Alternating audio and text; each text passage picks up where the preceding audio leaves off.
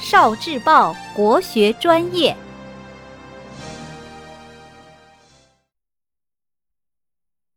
三十六计，圣战计之声东击西。有人做错了事，一看情况不好，就赶快跑开了。用一句歇后语来形容，就是“三十六计，走为上计”。个计策就是三十六计里的一个。三十六计也叫三十六策。这本书里讲了三十六个古代战争的巧妙计策。这三十六个计策分为六个部分。第一个部分是胜战计，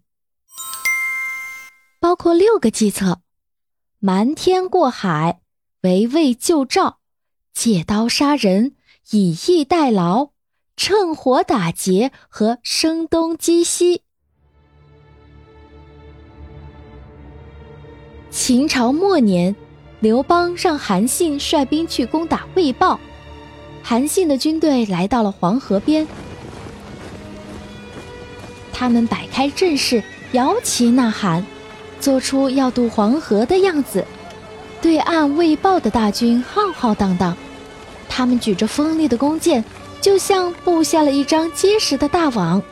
不过，他们等啊等啊，韩信的军队始终没有渡河。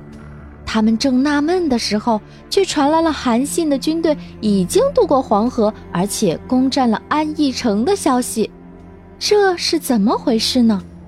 原来韩信的军队从另一个渡口过了黄河，这就是声东击西。